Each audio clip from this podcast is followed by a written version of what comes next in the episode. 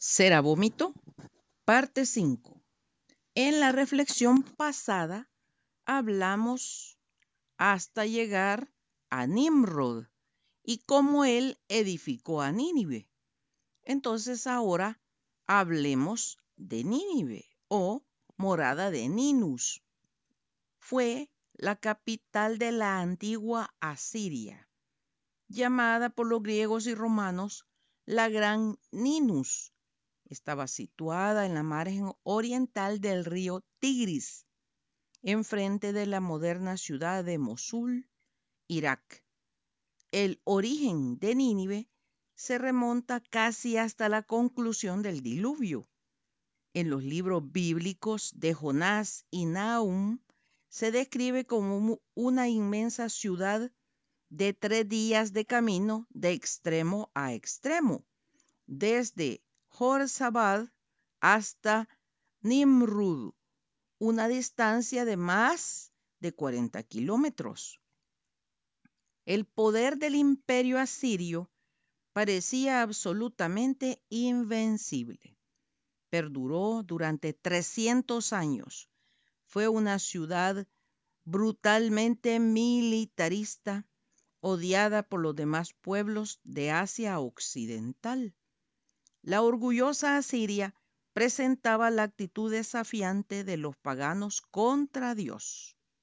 Tenía más de 120 mil habitantes.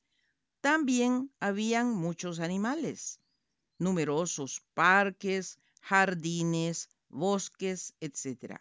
Sus habitantes eran ricos, belicosos y estaban muy adelantados en civilización. El historiador Diodoro Sículo dice que sin ninguna exageración sus muros tenían 100 pies de altura y eran tan anchos que sobre ellos podían andar tres carros y que tenía 1500 torres cada una de 200 pies de altura. ¿Cuál era la maldad de la ciudad de Nínive? El profeta Nahum en su libro, en el capítulo 3, versículo 1 y 19, dice, ay de ti, ciudad sanguinaria, toda llena de mentira y de rapiña, sin apartarte del pillaje. ¿Sobre quién no pasó continuamente tu maldad? ¿Qué dioses adoraban los ninivitas? En el segundo milenio antes de Cristo, Nínive era conocida desde Mesopotamia a Egipto por ser el lugar de culto de Istar, una diosa cuya estatua tenía su supuestos poderes curativos. ¿Cómo era su religión? El dios supremo de los asirios era Asur, al cual no se le elevan templos. De él emanaban los otros dioses. Anu, el señor de las tinieblas en figura de hombre, con cola de águila y cubierto con una cabeza de pez. Bel, el soberano de los espíritus en forma de rey sentado sobre el trono. Nuá, el Señor del visible en forma de genio con cuatro alas desplegadas. Cada uno de estos dioses tenía su esposa y por debajo de ellos se veneraban el sol, la luna y los cinco planetas, a todos los cuales se erigían templos, verdaderos observatorios desde cuya azotea los sacerdotes podían seguir todos sus movimientos. Pensaban ellos que estos astros por lo mismo eran potentes dioses que obraban intensamente sobre la vida de los hombres todo mortal viene al mundo bajo la influencia de un planeta y este momento decide su destino. Puede predecirse, por lo tanto, el destino que le espera conociendo el planeta bajo el cual ha nacido y de ahí el horóscopo y lo que ocurre en el cielo es el anuncio de lo que sucederá en la tierra. Así, por ejemplo, un cometa anuncia una revolución. Los sacerdotes ninivitas podían predecir los acontecimientos. A ellos se debe la astrología. Además, los ninivitas adoraban al dios pez Dagón, quien tenía la cabeza de un pez y el cuerpo de un hombre. También a Nashe, la hija de Ea, la diosa pez del agua dulce, los peces tuvieron una importancia particular para los ninivitas. Los peces de agua dulce y estos dioses pez. Sobre esta ciudad el eterno Dios dijo, levántate y ve a Nínive, aquella gran ciudad, y pregona contra ella, porque ha subido su maldad delante de mí. Jonás 1.2. ¿A quién le dijo el Altísimo que se levantara? Vino palabra de Jehová a Jonás, hijo de Amitai. Jonás 1.1. Entonces, ¿quién era Jonás? Fue un profeta de Israel durante el reinado de Jeroboam segundo, 793 a 753 a.C. Él restauró los límites de Israel desde la entrada de Amat hasta el mar de Arabá, conforme a la palabra de Jehová, Dios de Israel, la cual él había hablado por su siervo Jonás, hijo de Amitai, profeta, que fue de Gat Hefer.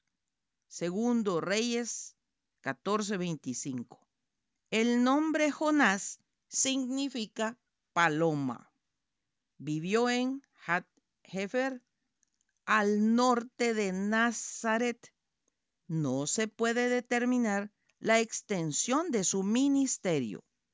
La historia del profeta Jonás puede dividirse en cinco secciones. La comisión que le fue dada. Segundo, su desobediencia. Tercero, su arrepentimiento. Cuarto, su liberación. Y cinco, Jonás es comisionado por segunda vez. ¿Quién escribió el libro de Jonás? En ninguna parte de sus cuatro capítulos declara quién lo escribió. Muchos aceptan el libro como histórico, pues los nombres y lugares que se citan existen realmente. La mayor parte del libro es biográfico. No se excusa de ninguna manera la desobediencia de Jonás. El relato progresa cronológicamente y en forma directa. Un suceso sigue al otro. Detrás de la historia está la verdad de que Dios se preocupa por salvar a todas las naciones. Una nación gentil que enfrentada con el juicio estuvo dispuesta a arrepentirse. Esto es un duro golpe y ejemplo para Israel, puesto que no puede hacer menos si ha de escapar del castigo que merece por su infidelidad, puesto que ha recibido de Dios bendiciones mucho mayores. Leamos al respecto en Mateo 12, desde el 38 al 41. Entonces respondieron algunos de los escribas y de los fariseos diciendo, Maestro, deseamos ver de ti señal. Él respondió y les dijo, la generación mala y adúltera demanda señal, pero señal no les será dada sino la señal del profeta Jonás. Porque como estuvo Jonás en el vientre del pez tres días y tres noches, así estará el Hijo del Hombre en el corazón de la tierra tres días y tres noches. Los hombres de Nínive se levantarán en el juicio con esta generación y la condenarán, porque ellos se arrepintieron a la predicación de Jonás. Y aquí más que Jonás, en este lugar, el hecho de que el Señor Jesucristo hiciera referencia a Jonás y a Nínive implica la historicidad del libro. Ahora bien, la humanidad se esmera en la búsqueda de conocimientos e invierte tiempo y recursos para indagar y descubrir, con la finalidad de saber de dónde venimos y hacia dónde vamos. Sociedades, culturas han surgido, exhibido su poder y han desaparecido.